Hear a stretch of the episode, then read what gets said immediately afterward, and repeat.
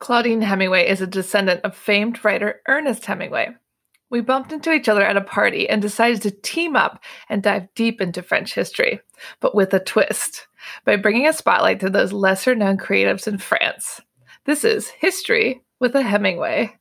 Welcome back, guys. And we have Valentine's Day just around the corner. So, in celebration, we are talking about love in black and white. Of course, we're going to have France involved in this. We're going to talk about some kisses, some art, some photographs. And Claudine's going to take it from here. Yeah, I mean, France is in Paris. It's a city of love. So of course it has to be. But I um there's two very famous. One of them is extremely famous. And I think um probably just about anybody that grew up in the 80s or 90s, um, if you were a girl, you probably had this hanging in your bedroom or in your dorm room. Because when I've talked about this before or posted about this uh, photograph on social media, somebody always says I had that hanging in my dorm room. wow so there's very uh, there's quite a few iconic images of paris. Um, many of them are captured by a few photographers including um, robert doisneau and R- willy ronis and those are two we're going to talk about today. They're crisp silver tone they're black and white images. Um, stands the test of time because they are in black and white. Uh, but one of the most famous ones is probably the um, the kiss at the Hotel de Ville.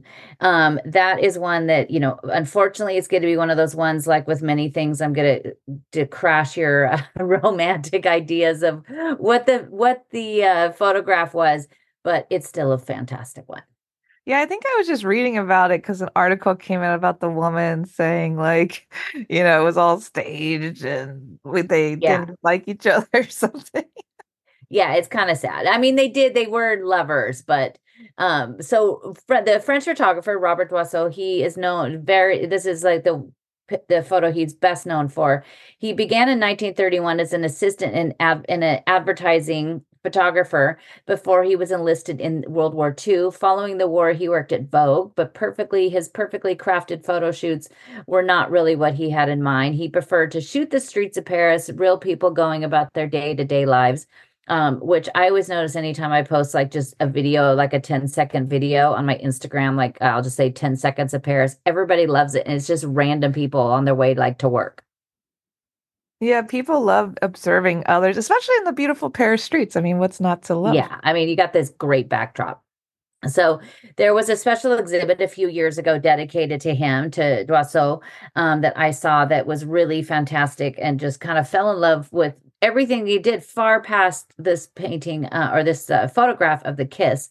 Um, so on June 13th, 1950, Vo- Life magazine published what would become one of the most iconic photos of Paris. Uh, and it's called Le Baiser, Baiser. And so it's the kiss at the Hotel de Ville. I love this photo, but more for what the couple, uh, it's around the couple than the couple themselves. The essence of Paris comes through so clearly across in this piece taken in front of the Hotel de Ville there in the very center of Paris, which is one of the most beautiful buildings, I think, in the city. In the fourth, the people walking by without even giving a glance towards the couple in this embrace, which is so very Parisian because you see, you know, you see people kissing on the bridges and eh, on sidewalks and the terraces, and you really don't. It you just keep going. I know that when I was living in in the U.S. and I would see that, I'd be like, "Yuck." what are you doing? Get a room. And here you're just like, oh, it's just normal. It's just part of like, it's as essential as, you know, a baguette in Paris. I've seen some people that look like they were making a baby on the sidewalk. I was like, yeah, wow. I, I mean, I have seen that. That's maybe a little too much, but romance. A sweet little kiss is just fine.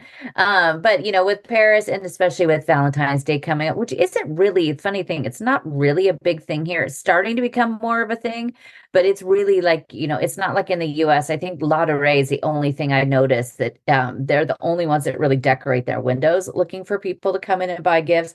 But here it's more like you only celebrate it like you know if you're married and you you know it's not like the kids go to school and bring you know uh, valentines with suckers in it for all the kids in class. They don't do that here. Yeah they don't really do any of the holidays except really christmas and new year's yeah it's bestie nice. day It's kind of nice. Um, back uh, by 1950, Robert Doisneau had been documenting the streets of Paris for years, um, and he found inspiration in his everyday life. And he, one of these days, he was walking and he saw this couple kissing. So for more than 40 years, it was this great mystery on who the young couple were. But in 1992, they were revealed. Um, Jacques Carteaud and Francois Bornet were dating and walking through Paris, kissing away when Doisneau caught a glimpse of them. In 2005, Francois said he told us we were charming and asked if we could kiss again for the camera. We didn't mind. We were used to kissing. We were doing it all the time then, and it was delicious. Uh, Monsieur Doisneau was adorable, very low key, and very relaxed. So we took them to a few famous spots in Paris to recreate the kiss, but it was in front of the Hotel de Ville that the, he got his money shot. When you are in Paris, go to the same spot, go to the cafe that's across the street. You kind of stand in front of the C that's on the building, the letter C, and kiss away, and you can make your very own version. You should do you should do photo shoots. You could start, you could say, forget this Eiffel Tower every morning. I'm gonna go to Hotel de Ville and take pictures every day. Well, it's funny you say that because I've had a couple clients actually ask to recreate that photo yeah. and propose there. Oh, that's perfect. See, you could that could be your thing from now on. More people want the Eiffel Tower though. I know, I know. It's like I just always think like doesn't everybody at home have the same photograph now? yeah, but it's a pretty cool photo. it is. I mean, you see, you know, you never I just was going by it last night in a taxi and I just she was all lit up and I was like, you know, it never gets old. It just it's you never like ho hum, there it is again. Yeah, I mean, I've been there for 11 years now and I see the Eiffel Tower every day for my job but I still get excited when it sparkles. It is. I know it's pretty amazing. So Doisneau, um, he died in 1994 at 81 years old. He left behind 500,000 negatives, more than enough for the man of this with his amazing art to live on forever. He said, "I don't photograph life as it is, but life as I would like it to be." I like How that. Nice is that? Very sweet. So another very famous one, and I will have all of these on my website claudinehemingway.com under the podcast. You can see all of these pictures that we're talking about. I'm sure the first one, everybody comes right to mind. The next one is by a another photographer named Willy Ronis. His father was born in Odessa, Ukraine.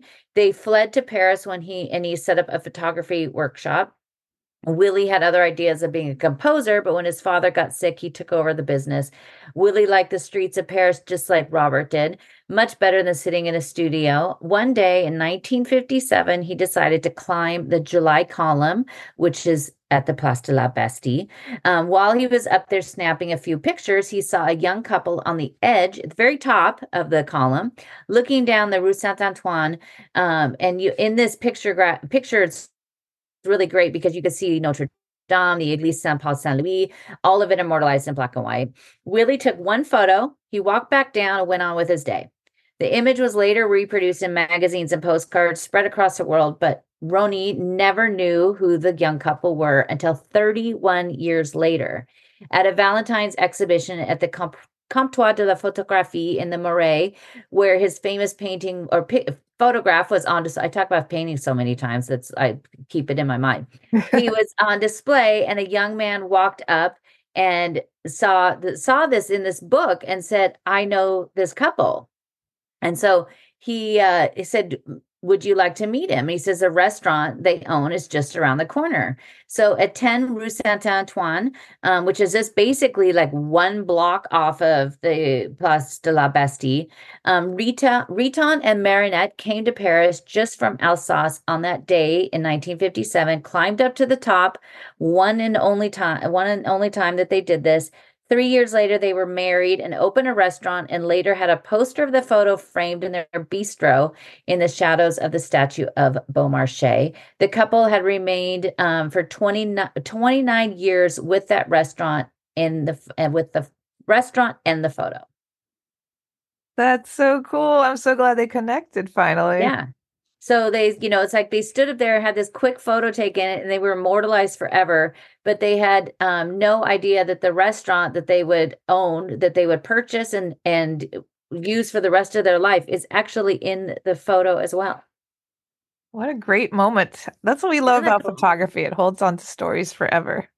And it's like they're both because they're in black and white, they're they're timeless. Like you don't really notice like I mean, definitely if you really look, you know, the clothes are kind of d- dated. That's where you really get the picture of time. But that's the great thing about Paris too, because like, you know, the Hotel de Ville from when my grandparents saw it in the 70s and took a photo to what you and I would take a picture of today, it looks exactly the same. Yeah, definitely. It's it's beautiful. And like you said, not enough people take pictures there. No, and I love that. I mean, it's really is one of the greatest. Um, so now we're going to switch over to another thing that this now is in white marble.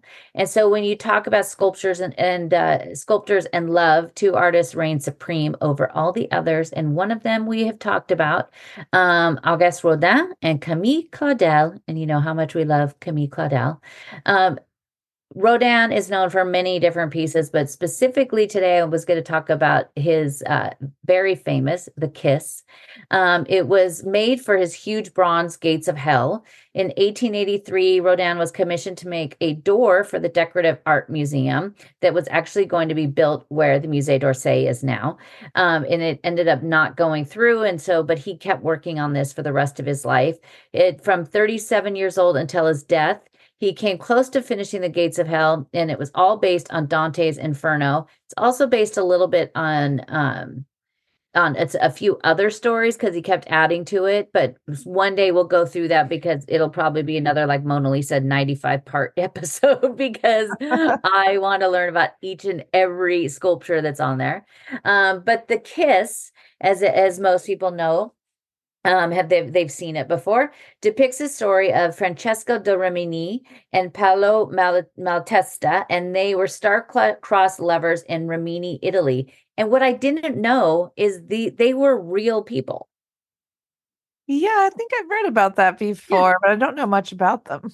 Yeah, so they were in the Emilia Romagna region. Francesca was born in 1255, and she was married off by her father to um, uh, Gianciotto Malatesta, but they, she quickly fell in love with his hot and beautiful brother, Paola. He was actually known as the beautiful. I just added the hot in there. So when her husband discovered the two locked in an embrace um, and, a, and a kiss when they were reading Lancelot and Guinevere, he stabbed and killed them in 1285. Whoops. So Paolo had met Dante in 1282 in Florence, and when he heard the fate of the uh, later on, when he heard the fate of what happened to them, he decided to add them to D- Dante's Inferno or Divine Comedy, published in 1472. Dante spent more than 12 years writing this narrative. The when I say like, you know, he met him in 1282, I've written about this before um online and I've had people say the dates are wrong, but he actually had this published um, he had finished writing in 1320, but it took 150 years for it to be published after he died. 150 yeah. years? That's insane. So, yeah. So when I say it was in Divine Comedy of 1472, and you're thinking, wait a minute, he met him in 1282?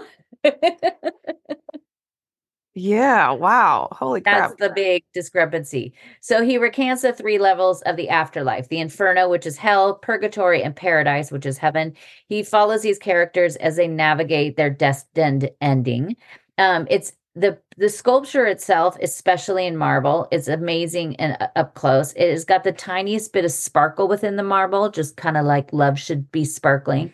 My grandparents visited there in 1982, and my grandpa and his trusty camera captured the kiss in its sepia tone goodness at the Rodin Museum. The project for the Decorative Arts Museum never came together. Uh, but you can see the finished version in bronze at the Musée Rodin in Paris, which is an amazing uh, museum. And we did a whole episode about the history of that museum before, which we'll put a link up. And the original plaster version is in the Musée d'Orsay.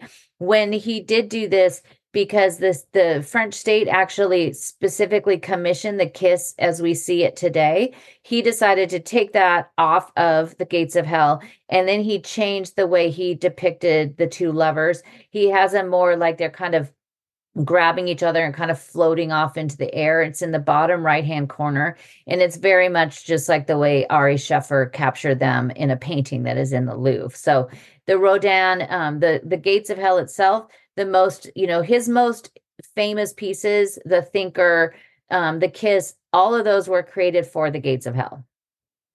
I mean, the gates of hell are pretty cool if you haven't seen them. I mean, I know it's a little morbid, but they're amazing.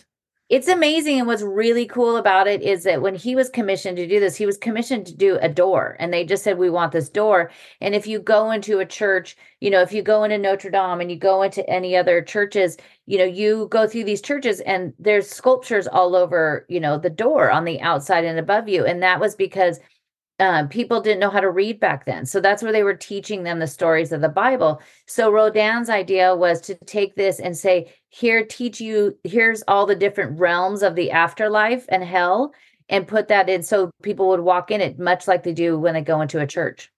I think that's so cool. I, I mean, it, it's that's one of my favorite museums in Paris.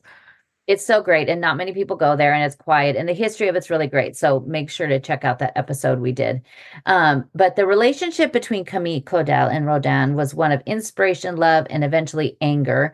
When she was just 19, Rodin had brought on some young, eager students to help him with the commissions, including The Gates of Hell. In 1883, they began an affair that would last over 10 years.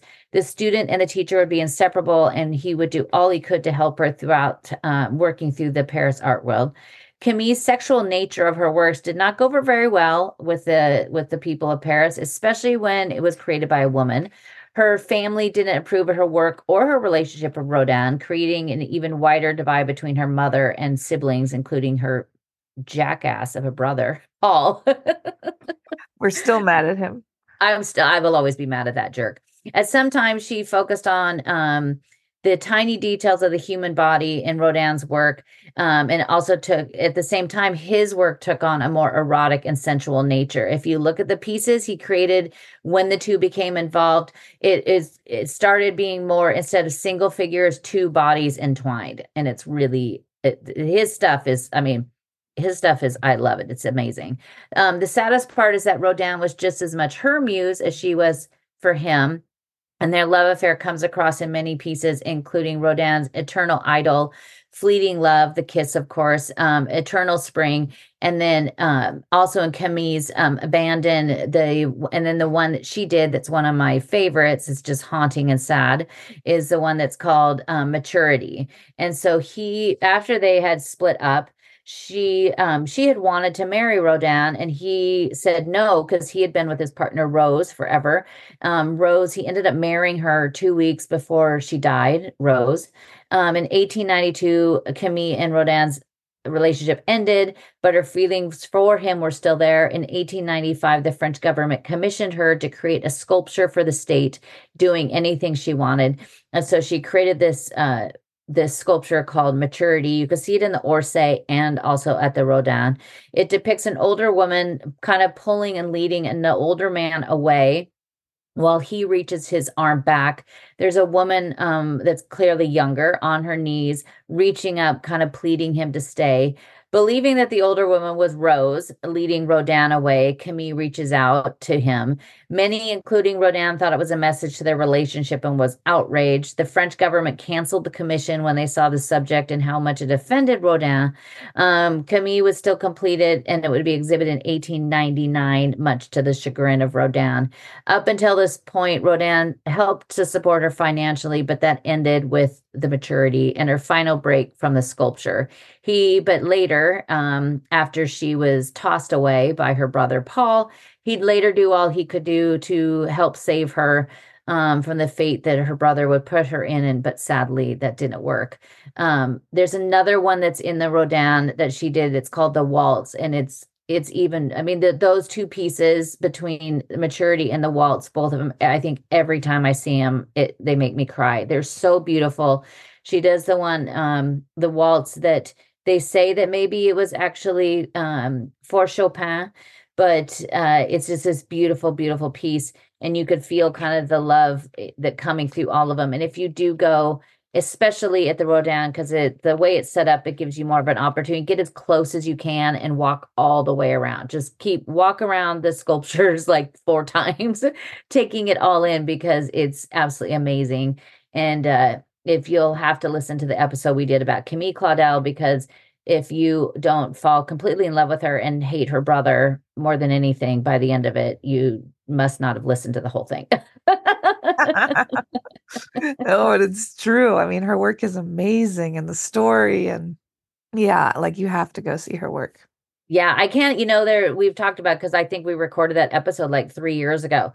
And um, there's a museum dedicated to her in Nogent-sur-Seine. So it's like an hour and 15 minute train ride outside of Paris. And so I've I've been saying I want to go out there, but I've got this spring, I'm gonna have to go do it because I've heard I have a friend that went and she said it was pretty fantastic. Yeah, let's make it happen. Yeah. March, we're doing it. We'll we're doing it. Take videos go. for you guys. Yeah have to for sure. But that's a, you know, there's a, we've done a couple other episodes about love in the Louvre, some other pieces that are in the Louvre that kind of exude love. And I'll put links to all of those. We'll put them in the show notes and also on my website. Well, and guys, happy Valentine's Day. Happy Valentine's Day. And make sure you tune in next week and check out claudinehemingway.com for more information. Thanks for listening today, guys. If you're interested in learning more about Claudine, her tours, history, and the beautiful photographs that she posts all over Instagram, tune into her website, claudinehemingway.com.